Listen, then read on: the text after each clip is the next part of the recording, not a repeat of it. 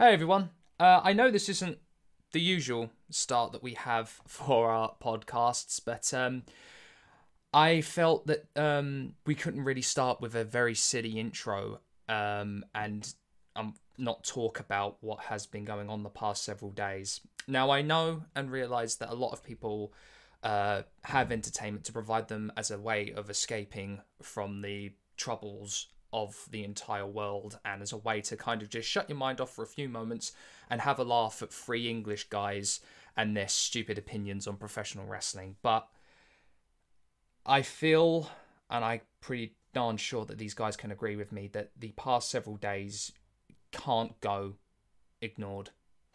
Um, especially been what's been said and what's been happening over there in the US and as well here in England. Is shone a light on something I think a lot of people kind of refused to believe was still happening. Um, and I believe that it has to be front and center now because it always has been a problem. And unless real systemic change happens throughout, nothing will happen. Um, I've always been a, a person who has believed in equal rights for absolutely everyone, and I can understand uh, to a point why people say all lives matter. But I feel with to truly get to that point, we have to realize and understand that black lives do matter as well, and everyone, regardless of who you are, race, creed, gender, we are all equal. We're all humans. Uh, now I could pre- preamble and go on forever, but I that would not do justice, um, and I could never put it into words uh, or you know understand. Uh, but I can sure as heck stand, and um, I'm gonna hand it over to the person who certainly understands a heck of a lot more than me. Riordan, the floor is yours, sir. All right, let's get this done. Uh, this is just, I've been thinking about what I wanted to say for ages. This isn't close to all I want to say, but it's a start. So let's just get to it. As of the time of this recording, the United States of America is embroiled in a level of protest that is unprecedented in my lifetime. What is not unprecedented is the reason, the murder, and I use that word completely and without hyperbole, of George Floyd by the Minneapolis police. An act that was both repulsive and unbelievably common. I was not shocked or surprised by the news, thinking back to Tamir Rice, Michael Brown, and Tiana Jefferson, and countless others, nor am I shocked or surprised by the excessive police brutality being used on the protests, the result being lifelong injuries and even more death. To any supporters who have happened to stumble upon our humble podcast, I offer you my full fledged support. Keep fighting. To anyone who is listening to this who somehow believes that the police response then and now is justifiable, I ask you to take your business elsewhere. Black Lives Matter trans rights are human rights, and happy goddamn pride. Right, let's talk about some wrestling. Jesus.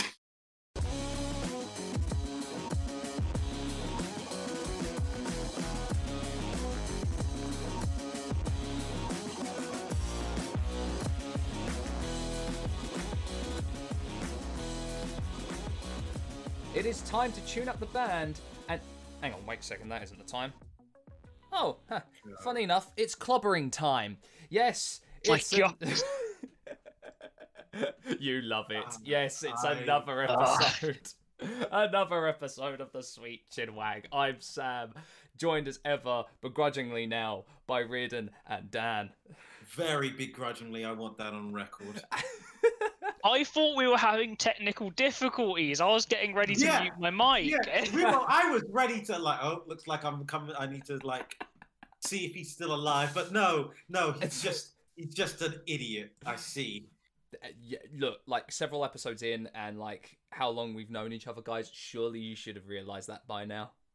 Should have, and that's why part of the reason I'm annoyed. Yeah. The, the worst part is that I don't actually. Fun fact, um, fun fact, um, good listener. I actually haven't known Sam that long on a grand scheme of things, and I'm already um frustrated by his existence. How about that? Uh, uh, it's the story of my life. Anyhow, yes, welcome to this week's episode where we are going to be talking about the Summer of Punk 2011. This one is going to be a very, very stressful episode for two people involved. but before all Gonna of watch. I'm just gonna watch. This is gonna be great. just smile and wave, Riordan, smile and wave. But before we get to that stress-inducing goodness, let us hand it over to Dan for this week's wrestling news. Dun, dun, dun, dun, dun, Da, da, dun. Wrestling news. Uh, so uh, I feel so bad starting this again with another condolence, but it seems to be Yeah. um, a thing that's happening a lot. And um, unfortunately, this is one um, I don't necessarily know as much about um, eh, in terms of the passing of Danny Havoc. Uh, competed with uh, CZW um, and seeing a lot of the reaction from the wider um, IWC um, in relation to this. And clearly, he was very well regarded. Mm. Um, I saw the, uh, the the tweets and stuff put out by uh, Jon Moxley, Dean Ambrose, when he was on the WWE, um, about working with him and how he helped. I believe he helped design his first pieces of merch for the company. Uh, and I think that just speaks a great testament to the kind of man he was. I know for uh, us in the podcast, Sam has the most experience with CZW, so I will briefly pass over to him um, to talk about it. Yeah, this one, just like, like the past couple of ones, have it just was absolutely shocking and came out of nowhere. Um, to those of the uninitiated, uh, Danny Havoc was probably one of the stalwart names of CZW and uh, Deathmatch Wrestling. Um, say what you will about Deathmatch Wrestling, um, it has its place in wrestling, and I think you know the people that are taking part in it uh, do know what they're doing and they are absolutely amazing workers. And Danny Havoc was one of the top guys. He was. I remember him being such like a, a lanky kid when he started and getting the absolute piddle beaten out of him in every match he was in. But uh, I know a lot of people say that deathmatch wrestlers aren't wrestlers, they're just stunt guys that can't do a headlock. But I would beg to differ to every single deathmatch wrestler, and Havoc was no different. I mean, when you're trained by Chris Hero and Mike Quackenbush, two of the greatest wrestlers America's produced in the past two decades, that says something. You have a pred- pedigree behind you for absolutely uh, for sure. Um, what's le- left to say? Like two-time tournament death winner, so many Cage of Death matches, an amazing rivalry with Sami Callihan. He, his name will always be up there as one of the greats of deathmatch wrestling, alongside Mick Foley, Terry Funk, Nick Gage, Zandig, Joey Janela, Ricky Shane Page. His name deserves to be up there as well, and he will be sorely missed for for certain for us, for the hardcore fans, and for the guys who absolutely love CZW and deathmatch wrestling. It's a big loss for sure. Our next thing on the news agenda is the banning of the Buckle Bomb by WWE and productions, and uh, we believe this to come after uh, increased fan heat on Nia Jax. Um, obviously, the reaction has been very mixed to this announcement, um, and if myself and as we all in the podcast said while discussing this before this current episode, that we don't necessarily like the concept of moves being banned. Um, it echoes the uh, lines put out by Shane Helms, which is that uh, don't ban moves, ban unsafe workers. Mm. Hmm. Um, and I think that's kind of the the conflict that would happen with it. Um, you know, he said a lot about how uh, when he was when he was the Hurricane, uh, he used the Vertebreaker, which is known as a very kind of difficult move Mm. um, and quite an unsafe one. And yet he did it lots and lots of times and caused basically no injuries. Um, Yeah, I, I feel like um and I think you guys will agree, is that the the open and dirty secret of wrestling moves is that none of these moves are hundred percent safe at all. Yeah. People have people have been paralyzed by a standard power bomb. You Mm. know, it it's yeah, it's one of those. Well, because I think I think it's that WWE still have pile drivers banned after that one incident, don't they? Yes. I believe so. Yes, I believe it. It's still um. And it was like um, one incident of a of a just a a botched pile driver that like kind of. I, I don't know the specifics of it, but I remember this being the relation for it. Yeah, it was the if I remember correctly, it was the uh, Owen Hart versus Steve Austin match where um, Yeah. Owen Hart did a sit down uh, tombstone and paralyzed uh, Steve for for about I think it was about a couple of minutes before he could get the roll up. Um, but it kind of compressed his neck, and Yeah. his head and his neck and his spine kind of kind of collapsed in of itself. So yeah, So I, I- you know, like I, I, I get it. Everything is safety. No, no cool move is worth a, a wrestler's life. Mm. But mixed feelings. Mixed feelings. Yeah, uh, for certain. And I have that I have the same, you know, in regards to to Nia Jax. I know people can, you know, rain down a lot of um, vitriol on her, um, but I feel maybe it is a case of her coming back way too soon. Um, uh, especially kind of like it's been it's been evident that she is suffering from a lot of ring rust. Um, and I think this can only kind of confirm uh, the suspicions that everyone has that she's probably got a lot of ring rust and probably needed to train a bit before coming back onto um, television. Well, yeah, thing. So um, obviously, fan heat on her has been vastly on the rise. Um, I know I've seen a lot of people try and, um, I guess I would say I wouldn't necessarily say spin it, but they've tried to turn, you know, maybe think that in in a in a very weird and I think quite twisted way that this is some kind of extended form of heel gimmicking, or I would really try and push against that because I don't doesn't necessarily sit with my conception of how maybe wrestling works, but I'm not going to get into that. Um, but there's been supposedly after reports from well, the initial reports from um, Dave Dave Meltzer, where that there was no heat at all um, around her. There was a she did the botch spot with um, Kairi Sane. Apparently, Kairi Sane oversold it and did it too well. Um, but since then, uh, reports are coming from Bryan Alvarez saying that uh, an anonymous member of WWE staff they termed it as superstar. So we don't know, but we don't know who in either side um, has been calling for her to be uh, either released or sent back to developmental. Um, and a lot of fan reaction regarding the editing of the highlights of that match. Uh, Mm. done so as to hide the injury and to hide the blood. I know that's most likely just because of how WWE wants to present their image. Um, but I can understand how, why, and how and why for a lot of fans it does not sit well with them. Mm. Indeed. Uh, next up, we have the Jeff Hardy storyline on SmackDown. Um, I know, I believe some both have both of you watched it, or is it just from our talking Uh, about it that you know I- about I- it? Yeah, I I watched it's it. just from yeah, it's just from you guys talking about it. I've been, I admit, I've been um, a little lax in my watching of wrestling this week. I admit it, but uh, I've heard bad things. Oof. All of them true. Uh, Oh, so where do we start with this one, Dan?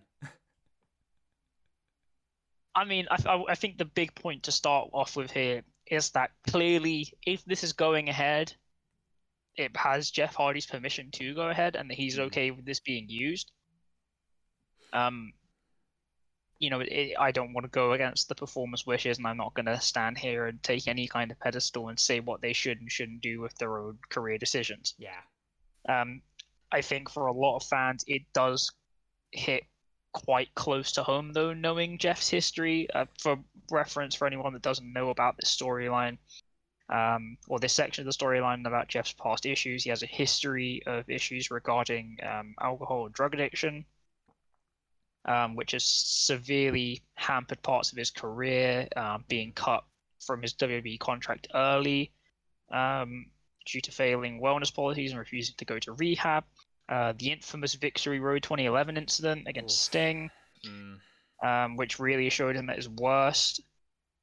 um, and a few other instances since then, which have um, held him back from the same from the same things, uh, relapses and things like that. Seeing a storyline where Jeff Hardy is seen supposedly intoxicated in the bush after drink driving a car into Elias um, sits quite uneasy with a lot of people.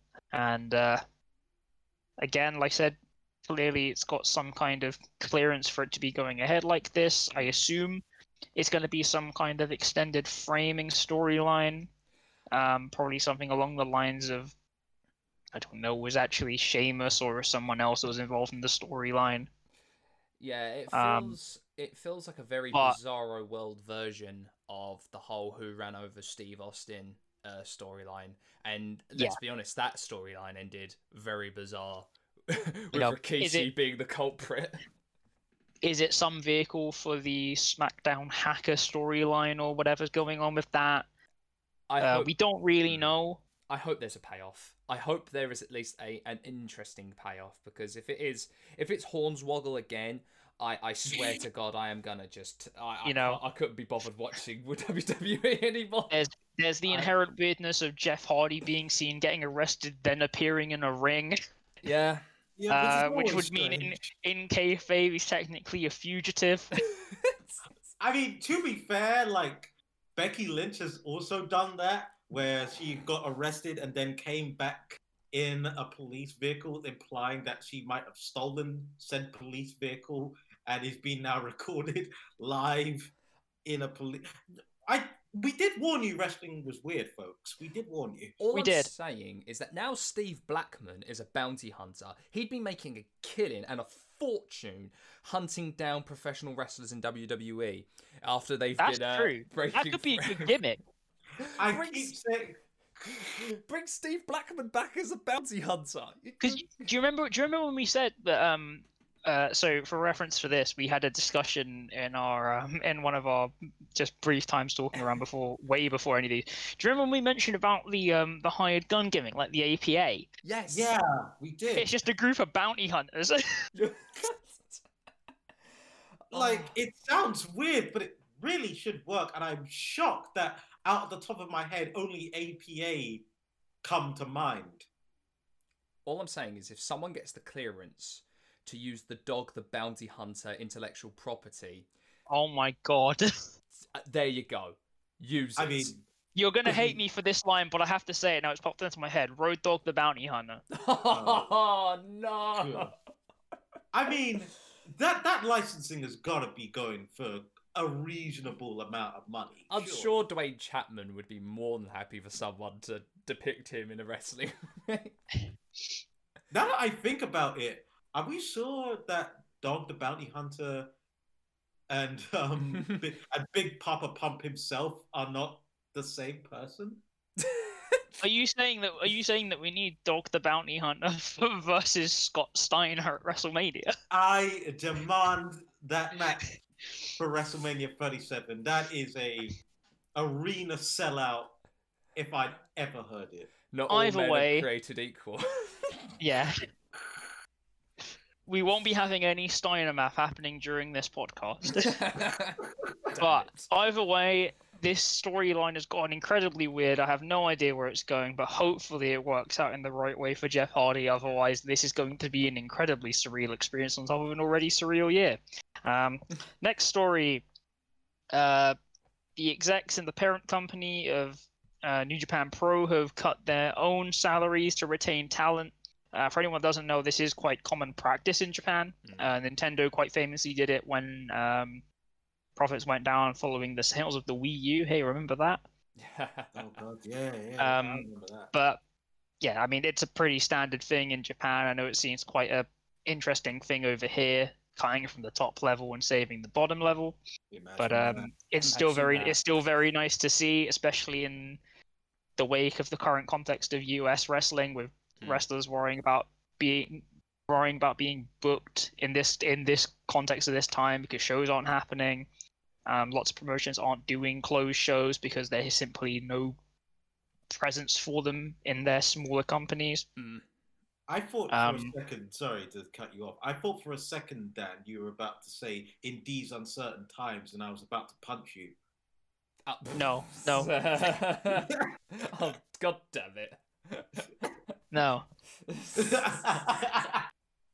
but you know, it, it it's very nice to see, and um, I know that New Japan are very um, active in trying to get themselves um, running shows again.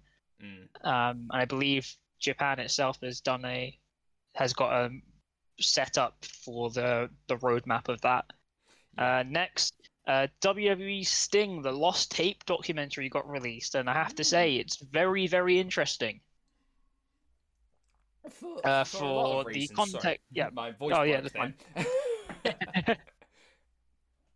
Uh, so for a bit of the context around this, um, in some way, I don't necessarily know how, um, WWE media or people at WWE managed to get hold of a series of tapes recorded by WCW, I believe back in 1905.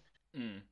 Um, and it was basically this kind of behind the scenes look um, at Sting, and it. I mean, this was at a time. I mean, uh, we've used the term kayfabe a lot. This is at a time when it was very protected. Mm. Uh, you didn't have social media. Um, you know, things were a lot more closed off. It was a lot more insular. So having this kind of behind the scenes um, documentary with the people more than the wrestlers, or the people behind the wrestlers more, I should say, Mm. um, was ex- is extremely weird. Um, and so there's a lot of instances of um, wrestlers in WCW being on camera and retaining their characters as they're spe- as they're going through and they're giving interviews and stuff before kind of realizing that it, this is actually real and not any kind of character thing. Um, as I said uh, before we started this, um, one of the most surreal moments was hearing Randy Savage talk in his normal voice. An act that is bizarre to me because I honestly assumed that that was just his voice. I And that, that's really that's the did. thing. I, I just kind of assumed that was how he always was, and then hearing him talk but not doing any of the was just like incredible. Was incredibly surreal, and it's a it's a really fantastic watch because it gives you a real look into um, the perception of WCW amongst the talent at the time, um, how invested Sting was in the company. Mm. which I think is a, a really interesting thing to see. Um, and just a lot of the other smaller bits around kind of the backstage ideas of wrestling and a lot of the ideas behind Sting gimmick and things like how, um, you know, the super small details about how he wouldn't he wouldn't always do his face paint in the same ways because he wanted it to be different for each time. Mm. Oh, I Uh, so I think it's a really a really cool look. So cool. And it brings the question of how much footage and B roll does WWE have in its library now that they have so many territories under their uh, umbrella for the network? It makes you wonder how much how much of that B-roll and interesting behind the scenes stuff they have across every promotion's library they have now. Mm. Yeah, is it, it it's crazy, and I, like as, as I said, it's kind of interesting to think that in you know 1995 there was a production company in WCW were doing this. Mm. Yeah, like I said, it was basically unheard of. Yeah. Um, and super forward for the it would have been super forward for the time. So it's really cool to see that, and you know, it makes me wonder about what else there might be uh, hanging around from you know those WCW days and ideas that they tried and maybe doesn't really take off, Mm. or from other territories which are now under the WWE umbrella that may have similar style things from around that time. And um, it was it was just again a really really cool watch um, for any person that is interested in wrestling, maybe wants to learn a bit more about. I mean, in the documentary, they kind of term it as the glory days of WCW um, maybe at a time when WCW wasn't necessarily seen as much of a footnote joke on the WWE banner. Yeah. Um, but still, like I said, fantastic, definitely worth watching. if not just for the moment where you see Randy Savage and Sting talking about how Randy Savage owes Sting money in his normal voice. For sure. Uh, yep. Uh, next bit of the news: uh, Dominik Dijakovic, there, if I can say the name properly, uh, to move to Raw from NXT. Uh, not a lot to say about this really. Um, super interesting, I guess, to me because he still hasn't managed to get the North American Championship, Mm. uh, which has kind of been the center of his um, storyline focuses recently. But clearly, they think he's ready to make that step up. Obviously, we said before about our own conceptions about moving from NXT to main roster. I'm air quoting Mm. here. Yeah. Um, that, that's actually something like not to be like cynical uh, or to um disparage his accomplishment for being moved up to again finger quotes main roster but in a time where like no one in the arena is there to see it what does moving up to the roster really mean Indeed. Uh, you know given, what i mean Given they're all performing in the exact same place as well, it it yeah it reminds me a, a lot. This call up reminds me a heck of a lot of um, Ricochet's call up, where Yeah. th- uh, he really hadn't realized his full potential in NXT before being properly called up. Um, I would have thought that Dijakovic would have stayed for an incredibly long time because I was really um, enjoying the back and forth uh, rivalry between uh, for all the yeah the back and forth for the North American Championship a lot with Keith Lee, Priest, and Dijakovic. Um, so for him to kind of just be suddenly thrusted out and called up to the main roster i- is it's a weird one. Uh, the same can be said as well for Matt Riddle. Um, yeah, uh, being called up Yeah. to SmackDown. I genuinely uh, can't understand why. I feel like Matt Riddle was perfect in NXT, um, especially since I feel like the Broserweights were one of the best tag teams in NXT. I Uh, get the feeling. I get the feeling with the Matt Riddle one, they're just gonna try and play off the Matt, Matt Riddle Brock Lesnar heat. Yeah, I feel like they put him on SmackDown deliberately to try and keep him away from Brock Yeah. Lesnar. I'm just like when I saw that, I was so confused. I was. I admit that. I. I Yeah. have. You guys tell me, please, that explain that decision to me because I didn't get it. especially At with all. Kurt Angle introducing him as well. Um, yeah. Yeah, as I've said, I really can't because I, I mean, we've been talking about this concept, their conception of moving up to main roster, not least at this time. But I have to say, if you're an NXT talent member, I don't really know what the benefit of moving up to main roster is if you look at the track record.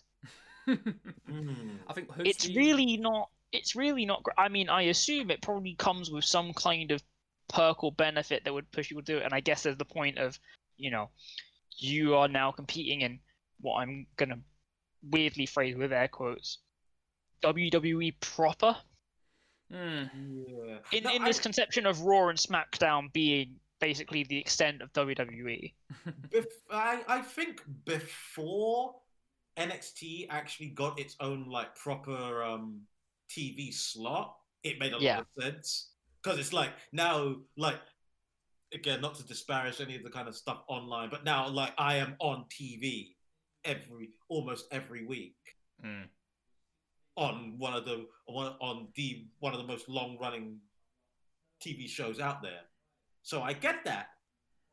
But now that they're like they have a TV slot, that's where it gets a bit you could just stay there Yeah. and be like because you and not only can you stay there, but it's actively you're actively going up against the competition in the public's eye, AEW.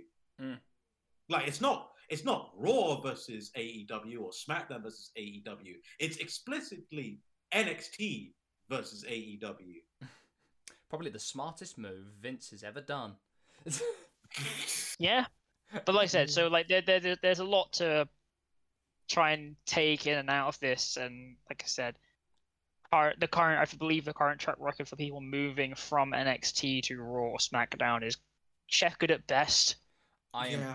praying to who to the wrestling gods. No, not JBL. I am praying to the wrestling gods that Dijakovic is successful. I don't want to see him become another. I don't want to see him. Well, the one I'm worried about is I don't want him to become another EC3. Exactly. Mm. Um, actually, what I've realized is I actually haven't put this in my notes, but it was a thing I saw. Um, Impact teasing uh, WWE releasees uh, to possibly appear at, I believe it's called, they call it Slammiversary. Yes. Um, so they did some quick vignettes and a pre-release fit, pre-release package um, showing images referencing um, people who have been released from WWE, possibly teasing them to appear at Slammiversary or to be signed or things like that. Hmm. Um, I mean, for example, EC3, I can see that makes a lot of sense. He was there before he was with WWE. Mhm. Um, has a strong reputation between the company, and also he's just incredibly talented. He's really good, and I don't know why WWE squandered him. Yep. I'm going to end my rant on EC3. Um, but um, yeah, that was a thing that um, I have seen. Looks very interesting. I believe we'll be holding out for, I believe it's July 18th. yes. Uh, don't quote me on that. Um, but and then finally, last one, seeing as we also mentioned AEW, um, off the comments made, which are now unavailable, as I assume the tweet's been deleted. Uh, Tony Khan made a tweet uh, saying that Linda and Hulk Hogan were banned from AEW shows for the future. Um, so, no Hulkster involvement here, brother. Maybe that's for the best. maybe you know. Now, I know there are a load of Hogan marks in the world, and I, I can I, I can fully and appreciate and understand, but honestly, I- maybe it's for Gonna- the I'm gonna- best. You know what? You know what? I, I'm gonna put my my um my feet in the fire. Really? In year of the year of our Lord 2020? You'd Really? be surprised, Riordan. You'd be surprised. Wow. That is. I'm not even angry. I am fascinated. I'd love to hear from those people. I mean, like, like, contact us if you are a Hogan Mark in 2020. Please contact us. And to think he doesn't really need the money. I mean, considering he did win 115 million dollars in that court case, but you know, taking it to the bank. I am a real American. Yeah. Anyway. Anyway. But that has been the news with Dan. Du-du-du-du. Excellent. Uh, Uh, so before we get to the uh, to the main portion, I need to shimmy on over to Sam's recommendation corner because I uh, want to recommend another video on YouTube that I really enjoyed. Now, if you're around YouTube and love uh, bizarro, weird stories from the internet, gaming mysteries, you have no doubt stumbled upon Justin Whang's YouTube channel. Um, and his latest video was all about uh, censorship during the WWE Attitude Era and how the PTC kicked up a storm trying to get SmackDown banned from television, or at the very least, controlled. Um, that didn't end very well for the Hold up. PTC. hold up. They tried to get SmackDown banned when Raw was right there.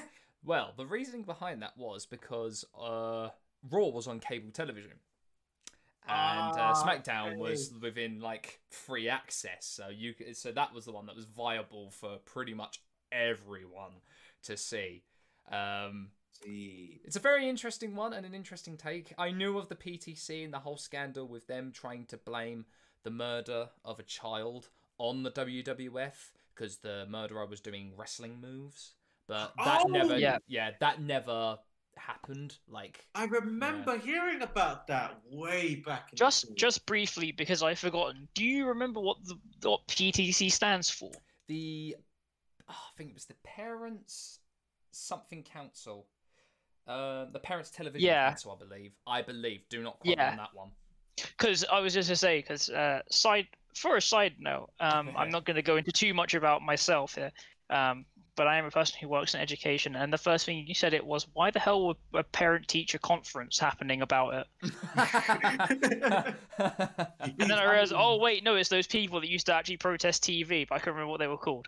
I mean, you know, Ho- Vince is petty when he makes a faction de- uh, parodying the PTC, of course, called That's the right to censor. Yeah, I was gonna say that was the right to censor, wasn't it? Yeah. Yeah, I remember those. Oh, the two. Attitude Era. You were crazy. Uh, No, that's all. I that's all I got to say. You were crazy. Yeah, that's it. Uh, Yeah. And so yeah, check it out, Justin Whang's channel on that video, and check out Whang's channel. He's awesome. He does a lot of awesome gaming and uh, internet mystery stuff. Although Yeah, he, he's he's, occasionally incre- he's dips his- incredible. he does dip, dip his finger into wrestling every so often. He uh, he's incredible. I love his content. Yeah, I love him. So with that, it is time to crack on to the main portion of this podcast. The Summer of Punk 2011. July 17th, 2011. The Allstate Arena in Rosemont, Illinois. A rabid, sold out crowd chanting for one man, their hometown hero. His music hits, and CM Punk is met with thunderous applause. His first chance at the WWE title. A very partisan crowd, all cheering for him as he goes up against John Cena. But before we get to the crux of that match, let us set the Wayback Machine all the way to 2005 and the first incarnation of the Summer of Punk. Now, if I'm correct in my assumptions, I guess you two have heard of the 2005 version of the Summer of Punk, but don't know the full context and content of this summer. Okay, I'm gonna put my cards on the table right now. This episode is gonna be the one where I one of the one of those episodes where I am completely blank from the details. I- because Don't worry, I'll help you get involved in it. Yeah, thank you. Because like at that time, both 2005 and 2011 were some of my sleep years when it comes to wrestling, where I will wake up and then I'll see, all right, what's going on? Who is that? Why does he look like that? Oh my god. Yeah, that that to you is like 2012 is like 2012 13 to like 2018 for me. I'm glad in this sense because I want to give you two a lot of context on this one as to why Yeah. people revere this version so much more. Yeah, when 'cause compared what to I was gonna say- version. what I was gonna say was is that I remember um obviously you sent this to us beforehand when we were I guess planning this but in like you know getting this all set up um but I because I remember the second incident that you sent me Mm. but I didn't remember the first one Yes. So let us begin in late May of 2005, and it has been leaked onto the internet that CM Punk has either signed or has been in negotiations with World Wrestling Entertainment.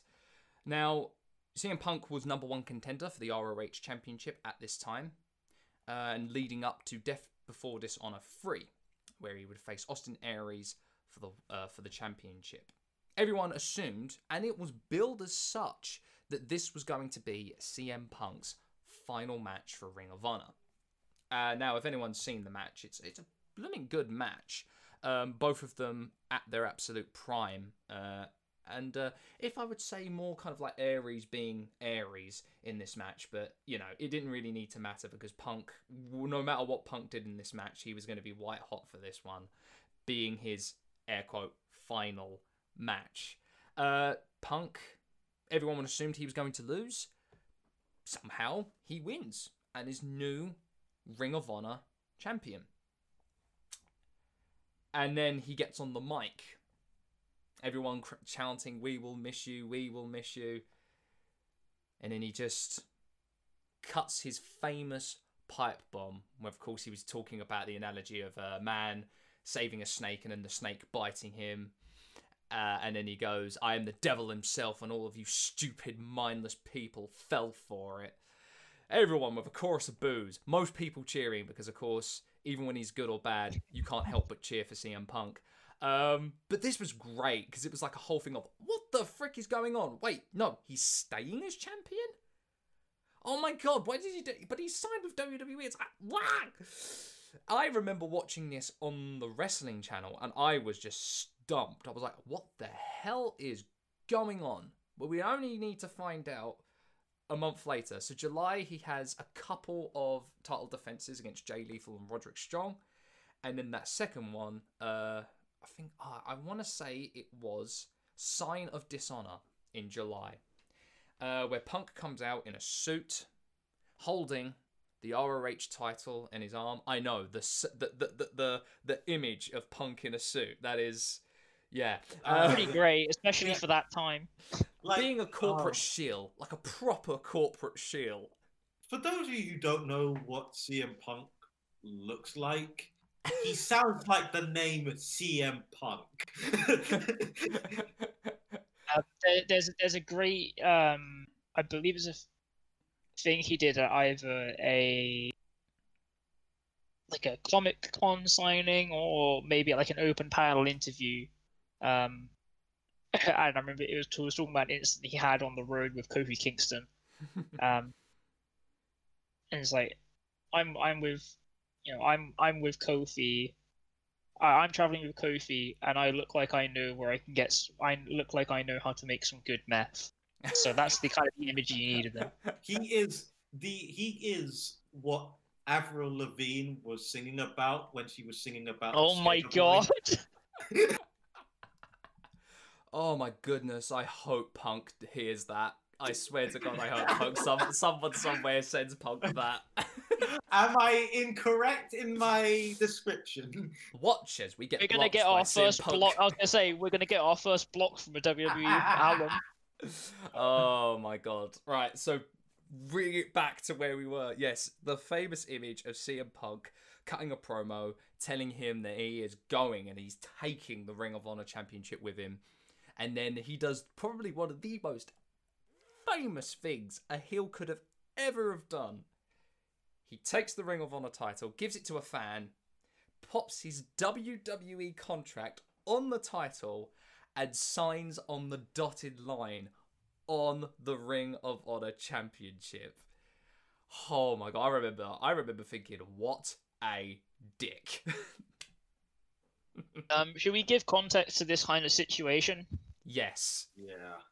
Yeah, so to give context to this kind of situation, it is not, I mean, not necessarily a massive deal moving between promotions. Uh, It is often seen as a bit of a progression thing, but the concept of taking a title to another promotion um, is an incredibly big thing. Yeah. Um, it's a thing that's very much looked down upon, um, and I mean, I don't even know if it's even a thing that really happens today. It was a Ah. very common occurrence in the late 80s and 90s. As a matter Well, of yeah, because I remember in like I um, remember in like the eighties and the nineties, there was a whole like time where people just go from promotion to promotion, and just unify titles. yeah yeah the, the thing about um this idea for our listeners who don't really know um this basically goes back into the era of territories basically before wwe basically got a monopoly over wrestling in the world Yep. but particularly in the united states there used to be territories hmm. all over the countries. So the idea was that if you were a champion in one territory and you're going to move to another one, you drop the, your title. Yeah. You'd lose because it's like you're not going to be wrestling here anymore. So why would you why would you take the title? That's the idea. So the idea of taking the title with you is uh, basically treason. yeah. It's kind it's kind of like the big fuck you. yeah. yeah, it's the most heelish move that you could possibly do, Mm. short of murdering a man. Yeah, Uh, and even then, you could get over murdering a person. So yeah, very look true. at the career of New Jack. Oh. um, we're blocked by New Jack. Yeah, Actually, Any- no, anyway. he wouldn't care. He wouldn't care. But anyway, that's the context.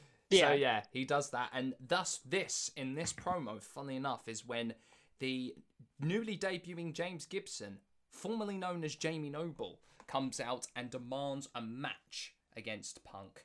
Um, it was actually on this night he refused and ended up facing Jay Lethal for the title. Um, but this would start a rivalry that would last through the summer of Punk. So uh, on the 16th of July at ROH Fate of an Angel, there was a world title match between Punk and Gibson. Punk obviously retains the title, but the seeds of doubt are starting to show that Gibson could actually kind of usurp Punk from his title just before taking it to WWE. So a few days later, at the homecoming, Punk faces the fallen angel Christopher Daniels for the world uh, for world title, retains it, and uh, the um, around August time, I think it was early August time. Yes, it would have been uh, at ROH Redemption.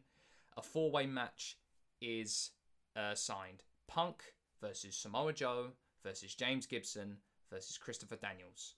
Four way elimination match. Now, if what anyone- a match! if anyone goes out of their way to watch this, this is, without question, one of the best four way matches Ring of Honor, not only Ring of Honor put on, but just wrestling in general. Um, Just think about that lineup, though. I Yeah. mean, I'm just calling the big three in there: CM Punk, Samoa Joe, and Christopher Daniels. and this at this time, like after Jamie Noble had been released, he was really popular in Ring of Honor. He didn't, unfortunately, his time was cut short after he had lost the title and then was signed back up by WWE. But he was really popular at this time. Um, so yeah, I mean, this is coming off the bat as well, off the back as well of Samoa Joe and CM Punk's trilogy of matches for that title uh, back in uh, back in 2004. Uh, and everyone knows that that is probably the greatest trilogy of matches in the past 20 years. Those are so, so good. And again, I'm actually, I'm actually quite surprised to hear you say that, Sam. Be, given the, be the huge Gargano jumper guy Yes. that you are.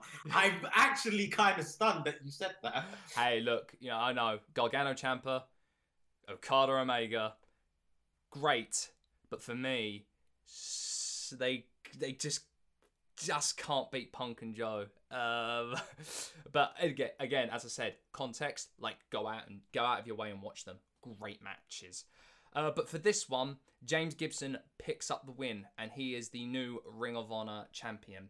Uh, and a bit of a a, a a somber one because it's like I think a lot of people were now starting to realize that these were Punk's final days wrapping up, um, and they ended it there for him to have his farewell match the next day. And what a farewell match to have it in Chicago, up against your best friend Colt Cabana in a best two out of three falls match. Uh, and even though it's kind of like a good farewell match, it, it, it, it was basically the greatest hits collection of what Cabana and Punk were doing since they had started, coming up from IWA Mid South, a couple of matches here in TNA and CZW, and finally what they had been doing in Ring of Honor. It was a good way to cap off that summer of Punk and a way to him for kind of the fond farewell and best of luck in WWE. We know you can do it. Um, and when you put it into that context and hindsight, this was like a short, st- short amount of time for Punk as champion,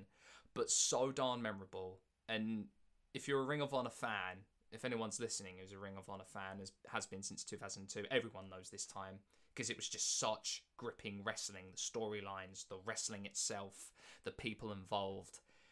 And with hindsight, it's really upsetting to see how the WWE version panned out in comparison. So, Yep. Yeah. Let us- So I, I, before we do this, like, like, so yeah, we're gonna get into it. We're gonna get into it. But I honestly want to like just get a general. What are your impressions with um, CM Punk's work in the WWE? I, I, me personally, I'd probably say a mixed bag. here's the thing I've always said about CM Punk. Athletically, he's not the most gifted person has ever stepped in the ring. He, but you can tell that he has been a tireless hard worker to make sure that everything he does in that ring, he does right. It may not be the best in technique, but he makes sure that it's done right. He does that because his promo work and his character work is second to none. Mm. I'd agree with that. I'd also say that um, seeing as uh, speaking to someone who didn't know about the Ring of Honor stuff back in the day when watching Punk go, I admit I was very impressed. Punk is a weird, weird wrestler for the WWE. he Yeah. really is. And like, and I think as time goes on, he still stands out. Even though I, you could argue that time has kind of come, come catch caught up to that kind of style in the WWE, but not by much. Like No. the go to sleep finisher hmm. is a a particular like it's a underrated in my in my head. Like I tend to forget about the go to sleep, but I love it. But when you look at it for the first time as like a guy weaned purely on WWE, it's this weird, Yeah. weird, weird Yep. finisher. Uh, like you like do all this like go around the shoulder only to basically knee someone in the head. hey, you got to thank Kenta for that one. Yeah. Oh well, thank you, Kenta. That's I love it. But it's weird. But you know what I mean. He's just Yeah, no, I, I I absolutely know what you mean. It reminds me of um uh like the people who do the military press stuff and then drop them into a power slam. yeah. Because it, it, it- I always sort of think like, why don't you just do a running power slam? But anyway, um, yeah. Like I think the great one of the great things watching Punk in those days was that heel or face, you could like the great thing about it was that the WWE wrestlers kind of didn't know what to do with him. How do you fight this guy? He doesn't fight like anyone else on the roster at all. Mm. And I, yeah, I've I've always enjoyed that, but I think it started to get a few problems on the way, and which we will get into. yeah, I do just want to quickly give my thoughts on CM Punk, Mm. um, because I mean we kind of prefaced this in the previous one by saying that it is kind of this is going to be my episode and the one where I'm Yes. going to start getting infuriated. Um, and he was a wrestler who I think appealed to me because he was like no one else at the time. Mm. Um, I will admit, in my way younger days, I didn't really like him as much. But as I got older and I kind of revisited wrestling, I realized more and more how much I actually enjoyed watching him wrestle. Um, and I think for me, it's a thing I talk about a fair bit when I talk about my favorite wrestlers, but I really like people who are able to reinvent themselves. yeah, Mm. Um, people who are able to, you know, really be convincing and really kind of have this air about them. Um, I think when he was a heel, he kind of fit into the sim- a similar role as like a, a Chris Jericho, in that he was a heel, but you kind of felt like you liked him in a weird way. yeah. I, I will I will um put my hand up as well. At the time, like he was fun to watch, but he wasn't one of my favorites just because he was just so out there. Even for a Mm. guy who who like watched like TNA and knew a little bit more about it. Just seeing like seeing this guy, it's like you're just confused. This this to for wrestling standards, gangly, flexy dude. Yeah, because we, we have to say, um, it's a thing I mentioned before, one of the first episodes, but um, WWE has a bit of a preoccupation with big, muscly men. Um, so seeing this guy, yeah, um, so seeing this guy who was comparatively quite thin, um, didn't do a lot of big, showy moves per se, Hmm. but had a lot of i mean like a lot of re- i mean really good fundamentals um but also this kind of weird kind of half standard pro wrestling half like Muay Thai looking kicks and elbows um and could do bits of like springboard and occasionally go to the top rope although i will say one of my criticisms of him he wants to emulate Randy Savage, but my god, he has one of the worst elbow drops I've ever seen in my life. and one of the most crooked moonsaults I've ever seen. My eye. Yep. I know he's doing it in tribute to Macho Man Randy Savage, but by God, he kind of misses it. Um, but like I said, it was just that those bits of um, those bits of promo work, those little bits of character. Uh, I remember the Straight Edge Society gimmick. yeah. Um, absolutely loved that. Um, and the work he was able to do with that. Um, and then once we kind of got into this bigger summer of punk angle per se, um, he just evolved evolved into this character that I just felt myself drawn to, and why even now in big 2020, um, I am now excited about the fact that I own a CM Punk shirt. nice. I, I will. I will just quickly. I will say my one criticism, and it's such an, a stupid nitpick, but I will do it, and then we will move on. I hate the it's clobbering time. I hate it so much. Like, and this is someone who is a huge Marvel fan. I hate. It. I've never liked it ever. Hence, now, Ever. now I know why you hated me so much in the intro. Uh, yeah, yeah, and, you know, I will admit that's part of it. It's just that it's clear. Oh my god. Oh, I will also say that Cult Personality was one of amazing picks for an entrance Oh, theme, and yo, it fit yeah. him perfectly. Oh yeah, that that is a perfect. I hardly think I can hardly think of a uh, entrance piece of entrance music that would fit him better. And that No. harkens back to his Ring of Honor days because, funnily enough, Yeah. during the Summer of Punk, that was his entrance theme. right. So, on with on with it. Let us take the Wayback Machine, fast forward it, but not too far, to uh, to the twenty seventh of June, two thousand and eleven, the Thomas and Mack Center in Las Vegas, Nevada. A seemingly innocuous, by the numbers Monday Night Raw. Kane defeated CM Punk by counter. He had enough. He was he was but begrudgingly he was above having to face people like Kane, especially since he had an uh, WWE title shot on the line a couple of weeks down at Money in the Bank. It also he had also made his intentions clear that at that time that would be his final match in WWE. Main event time: John Cena versus R Truth in a tables match everything seems to be by the numbers. You know, John Cena's John Cena. He's doing his spots.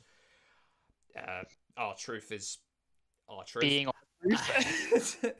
and so Cena There is- goes to there set up a ta- table in the corner. Uh, he goes to set up a table in the middle of the ring. About to do the attitude adjust- adjustment when suddenly the table has been pulled from under the ring. Wait a second. CM Punk's out there. He does the whole you can't see me thing. John Cena chases after him. Doesn't realise that R Truth's got back up, and as soon as he gets into the ring, boom, spear into the corner table. R Truth has won. CM Punk stands at the top of the entranceway with a microphone in hand, sits down cross legged, and probably gives us one of the greatest promos WWE has ever seen. Let us talk about the pipe bomb. Dan, I'll let you guys talk. Oh, let, okay. You want to go for me first? Have we got enough time for this? No, Let- no, no. yeah, I, but- I, I, I, I, let's go for the one who has the shortest first. Let's go for the one shortest first.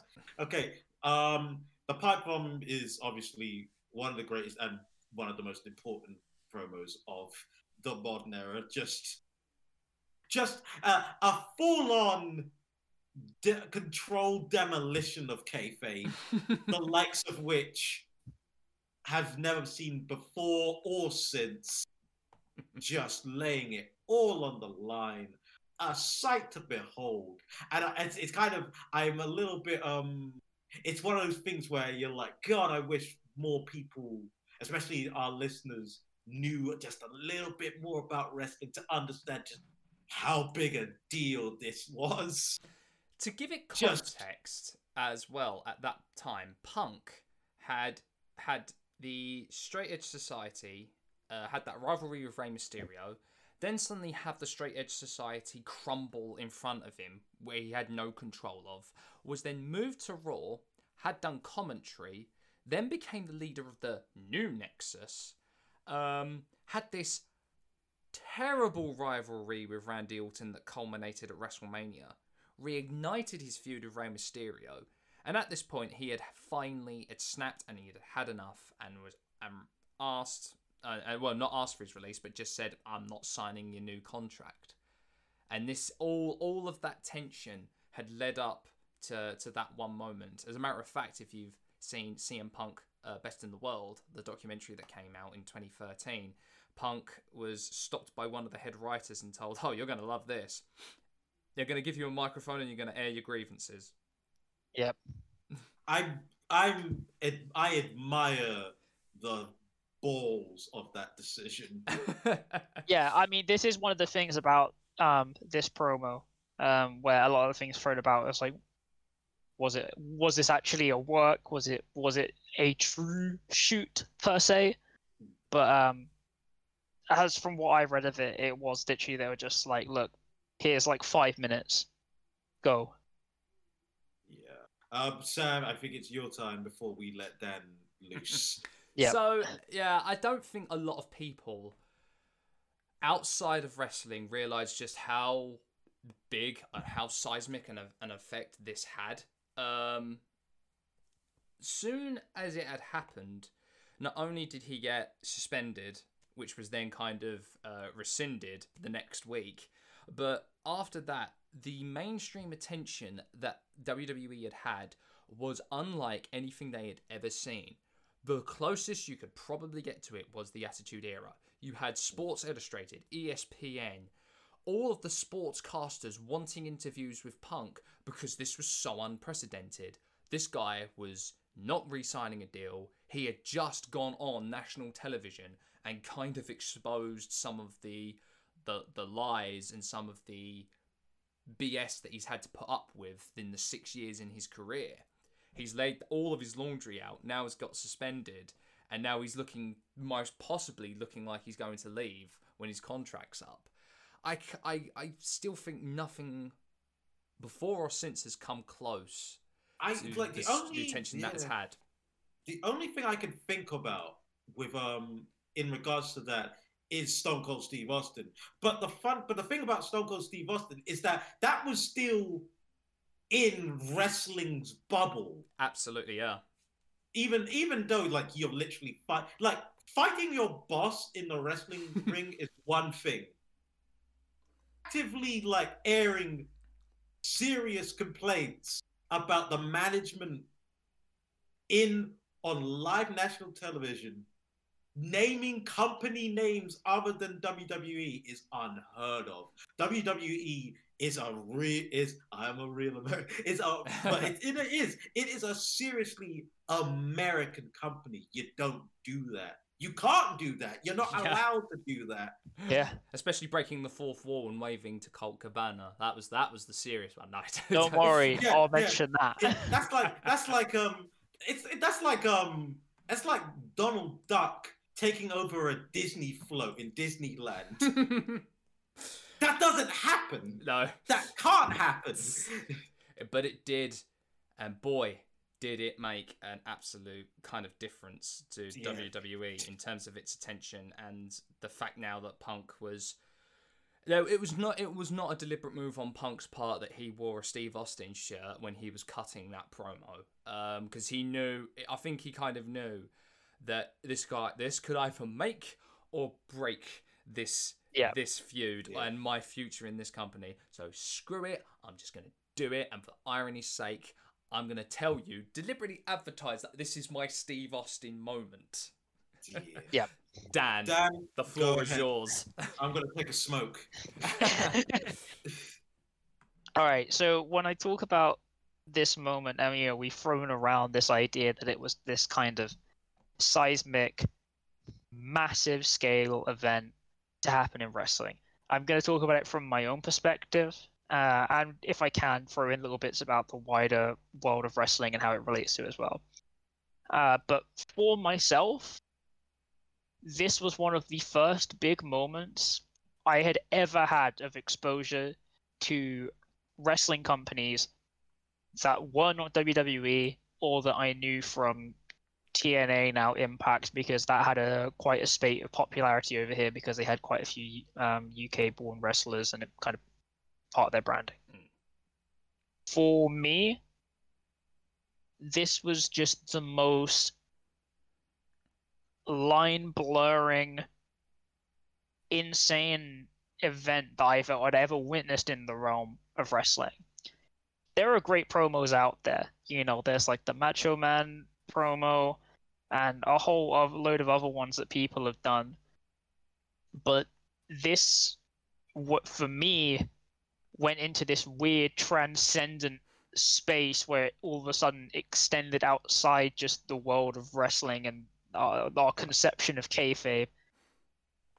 Um, the fact that he mentioned other companies, the fact that he openly mentioned wrestlers who were not signed with WWE, and the fact that this was just a man talking f- frankly about the business that he loved.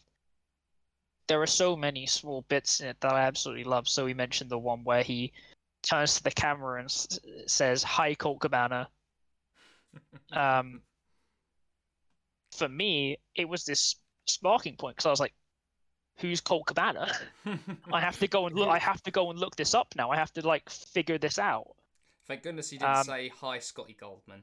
Uh, Yeah. Um, correct me if I'm wrong. Is this the one where he says the greatest quote about the problem of John Cena in yes. history? This this one. Oh man. Yeah. I'll let you say this one then. But Yeah. Um, and so like, I mean, so the the bit that I always remember the most is um, he's talking he's talking to John directly addressing John Cena in this.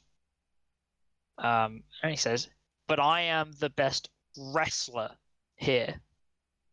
And for me, that was some really interesting point because I never realized this kind of separation that they'd made. Mm. mm, Um, and I mean, okay, the bit the bit that for me did it was when he uh this company would be better off when Vince McMahon's dead, that it will probably go to his idiot son-in-law. And to think about that as a line on its own outside of the context is a very bold thing to say on live TV um, in a space where you're directly addressing the country per se.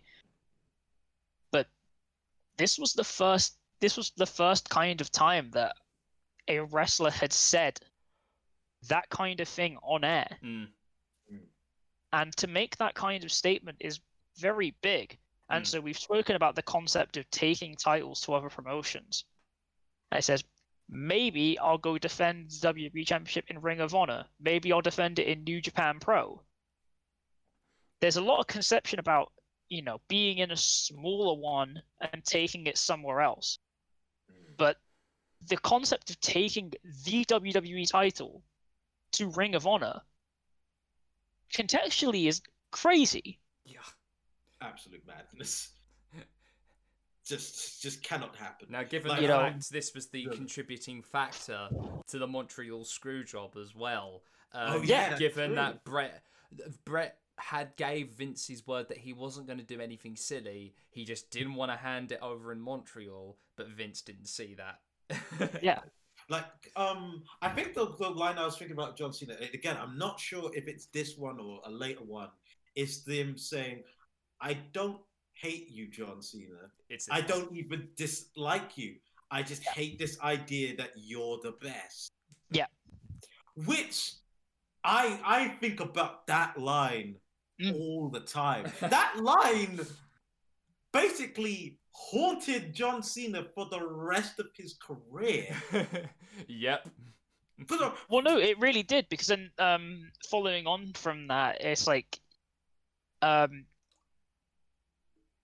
you're not you're not the best. You might be the best at kissing Vince's ass, maybe not as good as Dwayne was. And again, Jesus that's that Christ. kind of blurring of the lines because you know we all know Dwayne brackets The Rock bra- close brackets Johnson, mm. but again, it was this kind of point where I don't necessarily want to say it was like the inside was being revealed. You know how they use the phrase of like um, looking into the sausage factory. Yeah. When the sausage was made. Um, uh, so for context, for anyone who doesn't know that expression, it means looking into finding out how something that you like is made and being disgusted by it. Yeah. I- Um, yeah.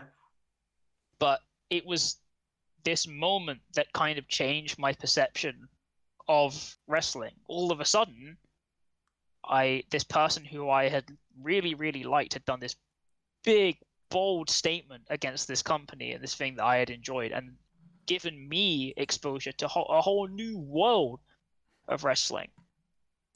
You know, following that I had exposure to New Japan Pro. I had exposure to Ring of Honor, and I through that I was able to find out about the Summer of Punk 2005.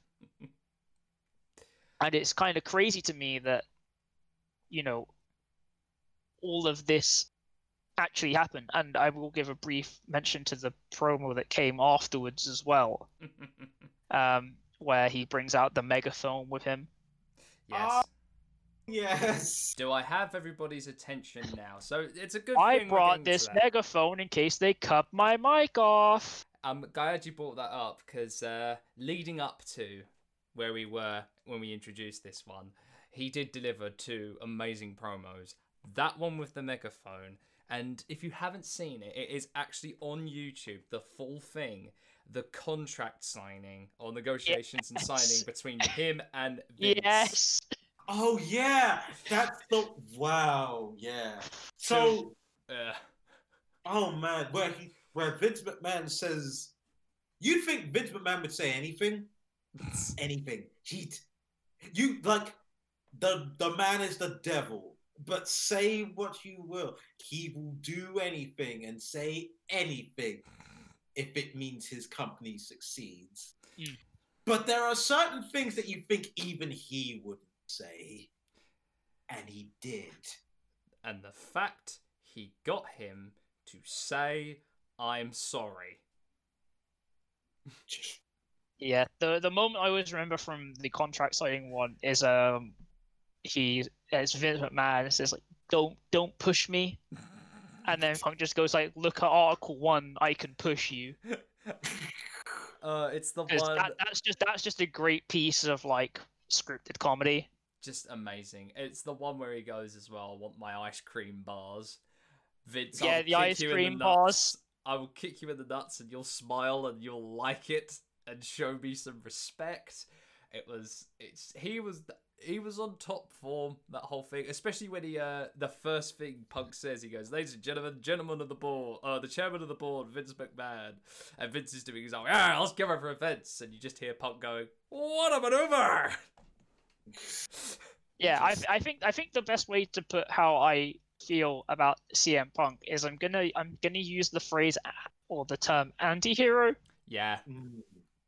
um you know he became a symbol of this side of wrestling that I don't necessarily know people actually wanted. But Well, af- I, I, I think it's less that not wanted. You just didn't think that side will ever be represented. Yeah, I Yeah. don't want to say he I don't want to say he was like some kind of weird harkening back to like the Attitude Era. No. Like he kind of he kind of represented this more I'm going to say non-corporate element of wrestling. Mm. No, Yeah. But he, he, he was he was he was I mean in the that his name is CM Punk it makes sense that he would be somewhat counter to how things kind of operate and obviously he came from Ring of Honor he didn't come from WWE developmental um, if you'll remember he briefly wrestled in WWE ECW until they realized he was way too good and way better than everyone else there Absolutely. Uh, um, but yeah, he kind he kind of just represented this very different thing compared to everyone else. Not least being pitted against a John Cena. indeed, indeed. It was. Uh, it's. It's. It was a very interesting, a very very interesting time uh, to be a wrestling fan, and indeed, a fan of CM Punk as well. yeah. I find so. Let us go back to where we introduced it. The Allstate Arena, Rosemont, Illinois, July 17th, 2011. CM Punk is sat cross legged in the middle of the ring. John Cena comes out to a chorus of boos. And it is the WWE title match, the main event. John Cena versus CM Punk. I will say this about Chicago: there is not a place alive that can boo John Cena like Chicago. There is not a more, uh, unless you count London, or unless you count UK as a whole, I don't think there is a more rowdier crowd than Chicago. yeah, yeah. It's like it's like sh- the three. I find it's Chicago, Toronto, London Yeah. in that order. I mean, to be fair, I I mean, I don't want to be disparaging to the city of Chicago, but like it is well known for like how fervent I, I would say partisan its crowds are. I watch a fair amount of Absolutely. American sports, and trust me, Oh, you can hear true. Chicago crowds. That's true. That's very Now, true. Given that this is the same arena, fun fact, this was the same arena that Chris Jericho debuted for the WWF. This was the Oh, wow. same arena that CM Punk made his appearance as one of the gangsters in uh, John Cena's car during his entrance at WrestleMania 22 as well. He did. Really? Yep. Yeah. Um, and that was when he was at his time when he was sent to OVW when he was just signed by the WWE at that time. Yeah. Like I'd always known about that. I just didn't know that that was all. That was also in Chicago. I keep forgetting. Yeah, yeah. And so this match, have you guys seen it? And if so, I mean- tell me how amazing this main event was. It shouldn't be possible. I mean, it it's just like the only. I mean, I was gonna say a pure expression of wrestling, but that's not necessarily the right way to put it. But it is just. I mean, not least for me, just because it's a CM Punk match, but it's just such an enjoyable match to watch. There's so many great moments in it. Mm, And given this, we were right in the peak of uh, the Super Cena era as well. Yeah, That's what. That's what. lol, Cena wins. Yeah, low Cena wins. I think I will do a slight poke at that. A Oh, slight- lol, Cena wins. No, I think it's like or a lol, slight- X wins. I think it's like um to to put it to to take um to take a catchphrase from Sam to put it in context. Yeah. I think like if you don't watch wrestling, especially at that time, if you only if you're more casual than I am, you kind of take John Cena's ubiquity for granted. Mm. John Cena at that time was everywhere. You know, He he, was he, a- he really was the the modern incarnation of Hulk Hogan in a way. Yeah, for better or worse. and it just uh how do I Maybe we'll make an episode out of John Cena. I we think need we to. should. I think like I think it's one that we do need to just so like we can all really just get it out in the open because it is it goes back to that that what CM Punk said. I don't hate John Cena. I don't even dislike John Cena. The stuff that he does is very good. The the fact that the man can lift as much as he can is oh, God. I will man, say, can't think of Um. I believe it was at some point in the run up to one of these matches. Um, there was a tag match with CM Punk and John Cena on the same team. Mhm. Um, and I remember there there was there was a spot in it where they copied each other's moves. yeah. Um, and I will tell you why I remember this. Now I'm just thinking about it, and we're mentioning John Cena again.